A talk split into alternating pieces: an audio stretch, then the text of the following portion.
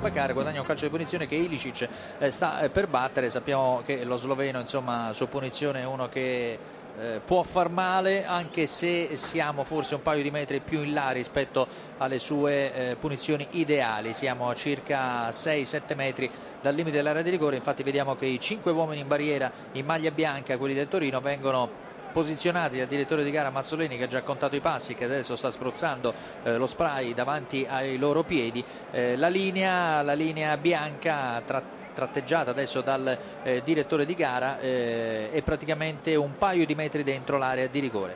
Eh, batterà ovviamente Ilicic anche se sul pallone vediamo Borca Valero ma è chiaramente lo sloveno che si incarica della battuta. Parte Ilicic in questo momento buona la punizione il gol! Strepitoso di Ilicic che porta in vantaggio la Fiorentina 1-0 una pennellata perfetta da parte del numero 72 della squadra viola che realizza così il suo decimo gol in campionato. Fiorentina 1 Torino 0 una meraviglia di Ilicic